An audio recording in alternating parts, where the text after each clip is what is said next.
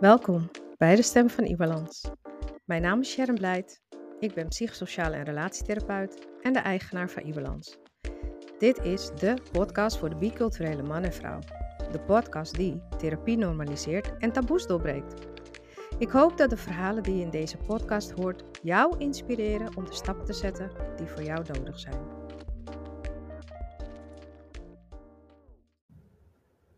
Welkom bij een nieuwe aflevering van De Stem van Ibalans.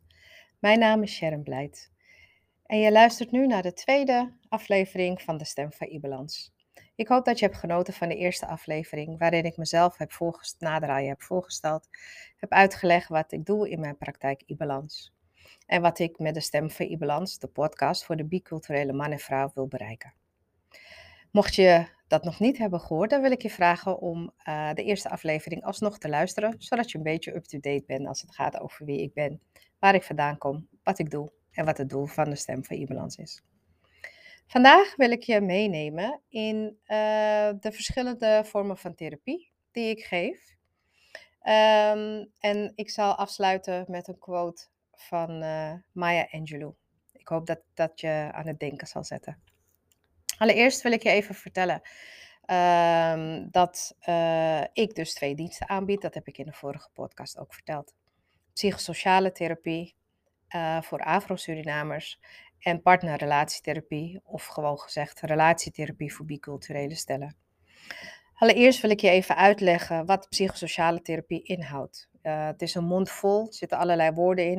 En als ik het aan mensen vertel, vinden mensen het soms heel ingewikkeld en hebben ze geen idee waar ik het over heb. Dus vandaar dat ik het je even wil uitleggen. Wat is psychosociale therapie? Nou, in psychosociale therapie, de term zegt het al. Hè? Je hebt het woord uh, psycho, psyche. Uh, daarin kan je, uh, dat betekent dat in de psychosociale therapie de psychische problemen die je er ervaart, Um, en dat kunnen te maken hebben met je gedachten en je gevoelens. Denk bijvoorbeeld aan depressieve klachten, uh, somberheidsklachten. Um, dat, dat is dat onderdeel uh, wat behandeld kan worden in de psychosociale therapie. Het woord sociale nou, staat voor sociaal. Mensen um, die mogelijk sociale problemen ondervinden. Dat zijn problemen die je dus kan ervaren in contact met andere mensen en of bijvoorbeeld instanties. Dat kunnen dus uh, problemen zijn in de relaties met anderen. Hè? Uh, maar dat kunnen bijvoorbeeld ook ja, problemen zijn met instanties. Hoe ga je daar nou mee om? Of um, hè, wat, wat, wat voor problemen loop je nou tegenaan in, op het werk bijvoorbeeld? Of in het aangaan van contacten met anderen. Het is dus heel breed. Um, maar ook uh, klachten zoals lichamelijke klachten, zoals bijvoorbeeld hoofdpijn of slecht slapen. Uh, dat is een van de voorbeelden van lichamelijke klachten. Die kunnen ook behandeld worden in uh, de psychosociale therapiebehandeling. Um, nou, ik hoop dat je een beter beeld hebt, maar om het even nog wat duidelijker voor je te maken, zal ik even vertellen wat, wat voor mensen ik in mijn praktijk tegenkom die bij mij in behandeling zijn voor psychosociale therapie. In mijn praktijk zie ik mensen die dus problemen, problemen ervaren in het aangaan met relaties met anderen. Ehm, denk bijvoorbeeld aan onverwerkte rouw. Ik heb heel lang een jonge dame in therapie gehad die heel veel moeite had met het verlies van haar moeder van toen ze klein was, maar ook in de manier hoe ze verder is opgegroeid um, en hoe het er bijvoorbeeld niet mocht zijn. En waar ze uiteindelijk last van heeft gekregen. Uh, denk ook aan burn-out klachten. Ik heb ook een uh, heer in therapie bij mij. Uh, die zijn hele leven lang heel hard werkt en nu dus met een burn-out thuis zit. Um, denk ook aan bijvoorbeeld je grenzen aangeven. Een, een, probleem wat, wat velen van ons last van hebben. Um, dat is bijvoorbeeld een groot onderwerp waarin we kunnen bespreken van hé, hey, wat, wat zijn grenzen? Wat maakt dat je over je grenzen heen gaat? Uh, wat wil jij voor grenzen aangeven? Uh, en ook mensen die um, nou ja, traumaverwerking onvoldoende of onvoldoende hun trauma's hebben verwerkt. Onverwerkte trauma heet dat ook. Um, die dan ineens, en ik zeg ineens, vaak spelen er al wel heel veel dingen, maar het kan ineens dat je plotseling ja, erachter komt van hé, hey, dit of dat speelt toch heel erg bij mij. Dit loopt niet lekker. Nou, en we ontrafelen het. En dan uiteindelijk komen we erachter dat daar uh, enige vorm van trauma achter zit. Um, nou, dat is even globaal eh, wat je kan verwachten van een psychosociale therapie en wat het inhoudt. En dat je een beetje weet wat voor soort klachten horen daar nou eigenlijk bij. Ehm, vervolgens ga ik je even vertellen wat uh, partnerrelatietherapie inhoudt. Um, wat voor soort problemen ik tegenkom. En daarna zal ik je nog even iets algemeens vertellen in mogelijke methoden die ik gebruik in mijn behandelingen. Uh, de partnerrelatietherapie. Ja, dat woord zegt het al, hè? Een relatietherapie voor, voor partners. Um, en dat is eigenlijk een specifieke vorm van psychotherapie, waarin partners samen dus in therapie gaan. Dus je zit ook samen met mij op de bank. Um, en in de partnerrelatietherapie staan de problemen in de interactie van de partners, die staat centraal. Uh, en interacties is breed. Dus het gaat niet alleen over communicatie. Mensen denken vaak dat het alleen over communicatie gaat en zeggen dan ook: als wij communiceren, dan gaat het vast beter. Uh, of als wij goed kunnen communiceren, dan gaat het vast beter. Um, maar het is vaak, toch ligt het uh, dieper dan alleen de communicatie. En de communicatie is eigenlijk wat ik vaak merk, gewoon ja, de oppervlakte of het gedrag wat je ziet van elkaar. wat niet lekker loopt, uiteraard, want anders ga je niet samen in therapie. Um, nou, de problemen die ik tegenkom. Ik zal even wat opnoemen, zodat je een beetje een beeld krijgt als luisteraar. Hè, en of als jij naar je eigen situatie denkt. Dat je denkt, oh, is dat misschien dan iets voor, om mij, voor ons, om in therapie, uh, psychosociale therapie of in relatietherapie te gaan. Daarbij wil ik ook zeggen dat de lijst uh, die ik een beetje nu ga opnoemen niet compleet is natuurlijk. Het is meer dat ik je een indicatie probeer te geven van waar je daarna waar je aan zou kunnen denken, zeg maar. Zodat je nou ja, mogelijk misschien een beter een beeld krijgt. Zeker voor de mensen die niet gewend zijn om in therapie te gaan. Uh, kan, dit weer, kan dit best helpen. Um, nou, in de, de eerdere podcast had ik al gezegd, hè, mensen met cultuurverschillen. Dat kunnen uh, verschillen zitten op allerlei niveaus. denk wel aan de communicatie. Denk aan bijvoorbeeld indirecte of directe communicatie. Uh, denk bijvoorbeeld aan het verschil tussen wij en ik-cultuur. Waarbij we in het Westen, in Nederland, uh, heel erg in een ik-cultuur leven. Hè. Alles gaat vanuit, gaat vanuit mij, om het even zo te zeggen. Ik sta centraal. Terwijl in de wij-cultuur, en dat zijn eigenlijk heel kort door de bocht gezegd, bijna alle andere niet-westerse culturen zijn wij-cultuur. Of je nou uit Suriname komt, of uit Ecuador, of uit uh, Afrika, of uit uh, Azië. Dat zijn vaak allemaal wij-culturen waarin de groep centraal staat en niet het individu. Het individu maakt natuurlijk onderdeel uit van de groep, maar het gaat om de groep. En dat merk je uh, als je een, iemand hebt uit een ik- en uit de wij-cultuur. Dat merk je ook heel erg in de communicatie. Uh, en überhaupt in het leven met elkaar. Uh, ik heb al wel eerder gezegd, ik ben Surinaams, van Surinaamse afkomst. Mijn man is dat ook. Wij komen wel echt uit twee verschillende gezinnen. wat op zich logisch is, want geen elke gezin is hetzelfde. maar mijn man is veel meer wij opgegroeid en opgevoed dan ik. Ik ben veel meer naar de ik-kant. en waar merk ik dat dan aan? Nou, ik merk dat aan dat, ik, dat mijn man heel erg gaat voor het gezin het grotere goed, waarbij ik soms kan denken, nou ja, het gezin, zeker, daar ga ik ook voor. Maar ik zal mezelf eerder de vraag stellen, en ik dan? Of wij dan, als ik het heb over ons als partners. Um, dat merk ik bij mezelf. Um, en in mijn gezinssituatie bijvoorbeeld. En in gesprek met mijn medestudenten. Um, want ik heb in de vorige podcast, was ik vergeten te vertellen, dat ik een supermooie opleiding heb gevolgd. Het is een uh, heel veel woorden transculturele systeemtherapieopleiding bij het CTTO in Amsterdam. Um, daar uh, heb ik voor het eerst uh, ben ik in contact gekomen met niet-westerse docenten en ook met heel veel niet-westerse studenten. En tijdens de opleiding was het wij versus ik, ik versus wij. Um, nou ja, was bijvoorbeeld ook een onderwerp waarin we uitgebreid met elkaar hebben gesproken en ik me daar heel erg bewust van ben geworden. Dus dat uh, nou ja, het verschil tussen wij en ik. En dat ik meer besefte dat ik meer ik-gericht ben. Ondanks dat ik uiteraard ook soms wij-gericht ben hoor. Als je nu in verwarring bent, dan begrijp ik dat heel goed. Maar als je daar vragen over hebt, stel ze gerust op de socials. En ik zal daar uh, proberen antwoord op te geven. Ik wijd even uit, want dit ging heel erg over bijvoorbeeld de cultuurverschillen tussen wij en ik. Um, nou, veel stellen, of een aantal stellen die bij mij in therapie komen, ik moet niet veel zeggen, een aantal, uh, die hebben te kampen gehad met vreemdgaan. Voor degene die in een relatie zit, uh, nou, die kan zich heel goed voorstellen dat vreemd gaan um, Een hele grote domper is natuurlijk op de relatie. Het zorgt ervoor dat het vertrouwen kwijt is geraakt. Uh, en het, zorgt voor een breuk. Sommige stellen gaan ook tijdelijk uit elkaar of gaan uiteindelijk ook uit elkaar. Uh, maar vaak is het wat ik vaak tegen stellen zeg, en we gaan het er zeker nog over hebben, over vreemdgaan, in een andere podcast, want het is een onderwerp waar je nou ja, heel veel over kan vertellen. Um, is dat de breuk die is ontstaan, de wond, om het zo te zeggen, die kan geheeld worden. Um, dus dat is ook een van de redenen waarom mensen naar therapie komen. En voor de luisteraar, um, nou misschien kom ik daar, ik kom daar de volgende keer wel weer op, maar toch wil ik het even zeggen. Zowel mannen als vrouwen gaan vreemd. Ik uh, merk dat er een soort generalisatie, stereotypering is dat alleen mannen vreemd gaan, maar dat is niet zo. Maar daar komen we nog op terug. Um, wat ook uh, terugkomt uh, in, bij stellen, is onverwerkte trauma's bij één of bij beide partners. Ik zei al bij de psychosociale therapie, als je zeg maar alleen komt, kan dat een thema zijn. Maar ook als mensen samenkomen, uh, is dat ook een thema. En um, dat merk je dan vaak als je ook weer dingen gaat ontrafelen.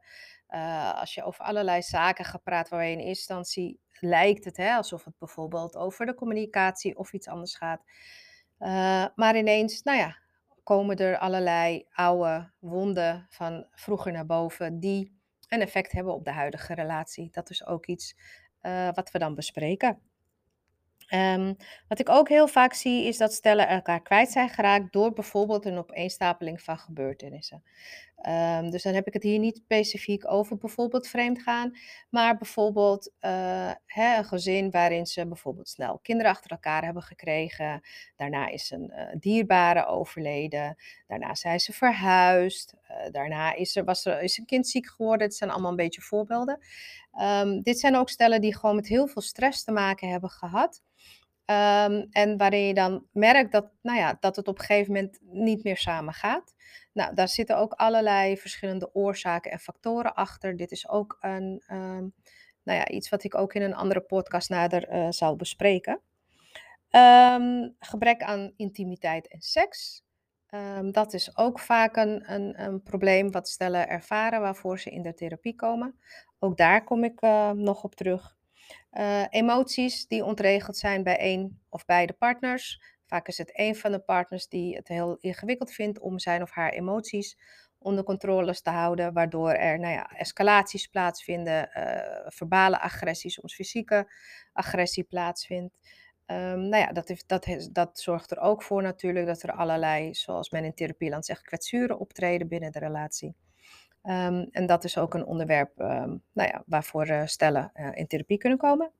Uh, twijfels om verder te gaan met elkaar. Dat heb je ook. Ik heb ook wel stellen die in therapie komen en eigenlijk niet goed weten of ze nog verder willen gaan met elkaar.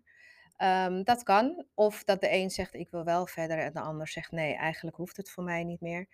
Um, dat kan met een dubbele agenda werken. Zolang iedereen er maar open en eerlijk over is, kunnen we gewoon samen met z'n drieën kijken van hé, hey, waar, waar gaan we naartoe en waar wil een ieder van jullie er naartoe gaan. En vaak als de ene partner uh, de relatie niet meer wil voortzetten, uh, is het doel van de therapie om toch, te, om toch ervoor te zorgen dat ze nou ja, rustig uh, uit elkaar kunnen gaan of dingen uit het verleden kunnen verwerken. Hè, zodat het niet tussen hen in komt te staan. Uh, en ook als ze dan uit elkaar zijn, er nog nader escalaties zullen plaatsvinden. Dus dat kan ook. Nou, dit is een, een, een korte um, ja, soort samenvatting. Uh, probeer ik even weet te geven over wat voor, met wat voor problemen je in relatietherapie kan komen. De volgende vraag is natuurlijk: wanneer ga je in therapie? Ja, en dat is een vraag waar ik eigenlijk geen eenduidig antwoord op heb. Um, want jij bent natuurlijk degene die bepaalt wanneer jij in therapie wil.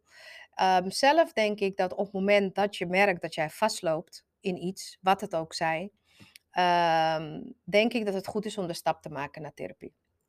En waarom niet naar je vrienden? Ik denk dat het ook belangrijk is om zeker te praten met vrienden, collega's, familie, partner. Dat vind ik absoluut hartstikke belangrijk.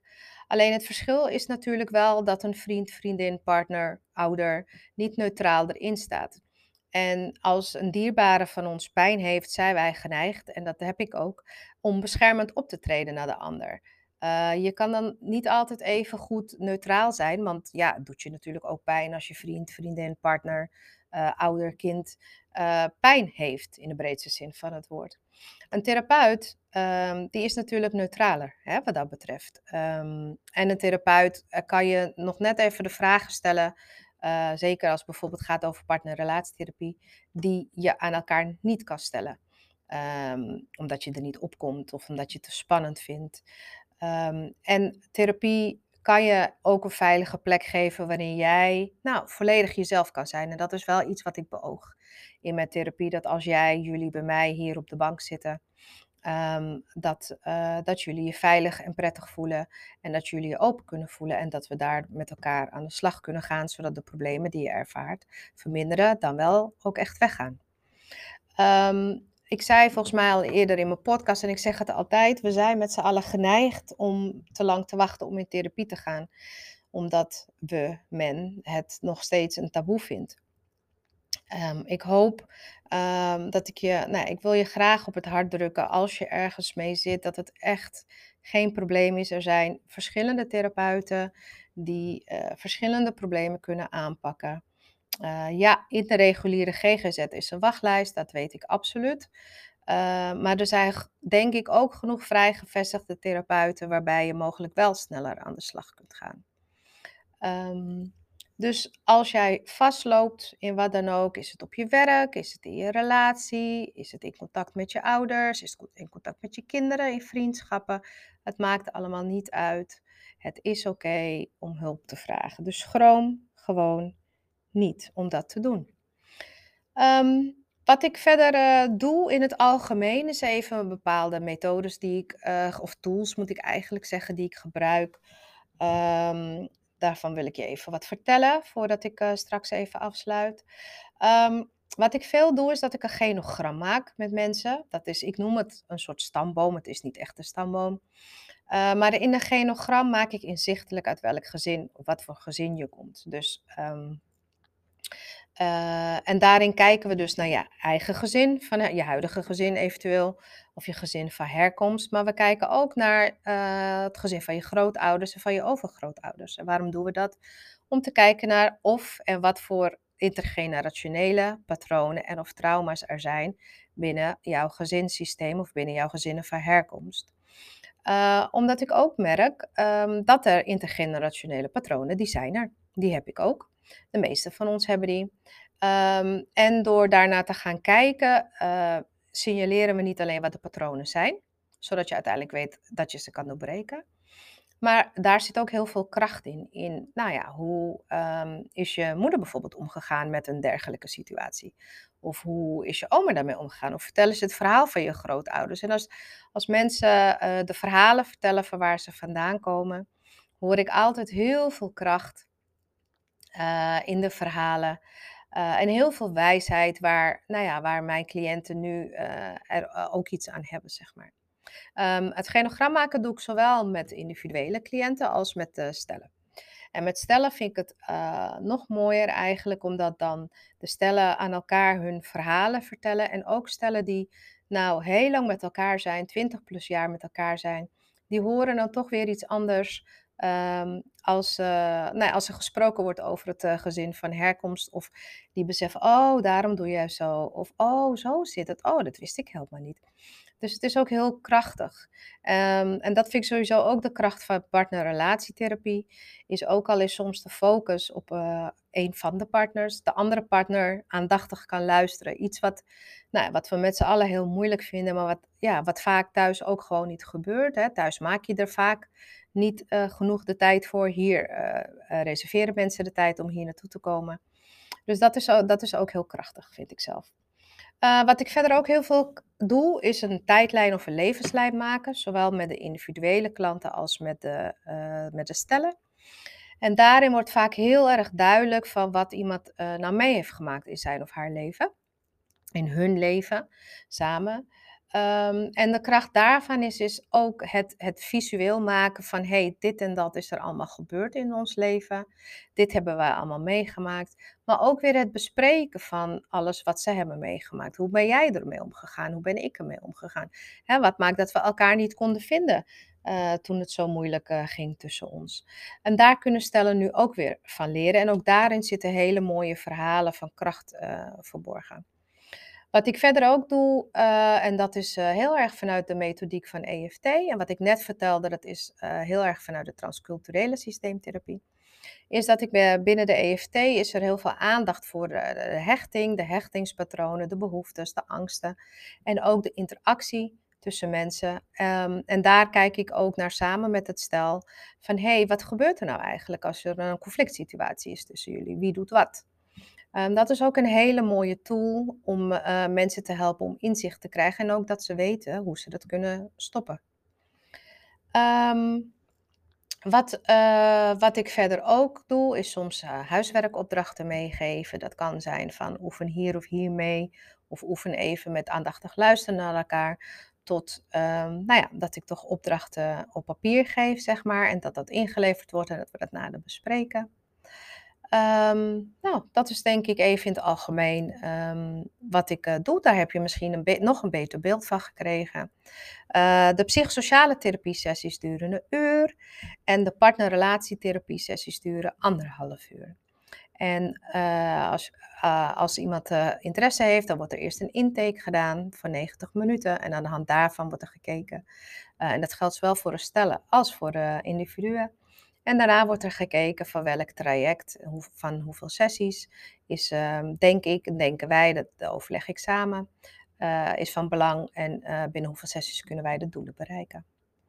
Nou, dat is even nog wat meer algemene informatie over um, wat de inhoud uh, van de therapie inhoudt.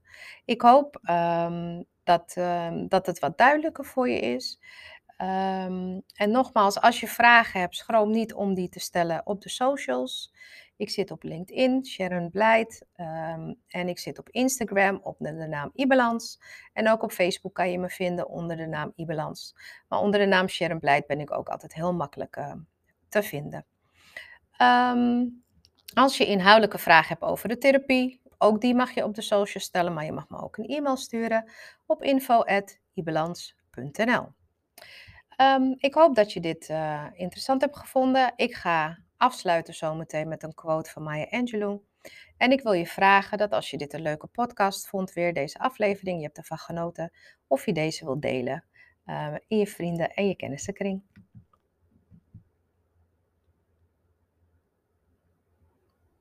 Maya Angelou heeft natuurlijk heel veel mooie dingen gezegd.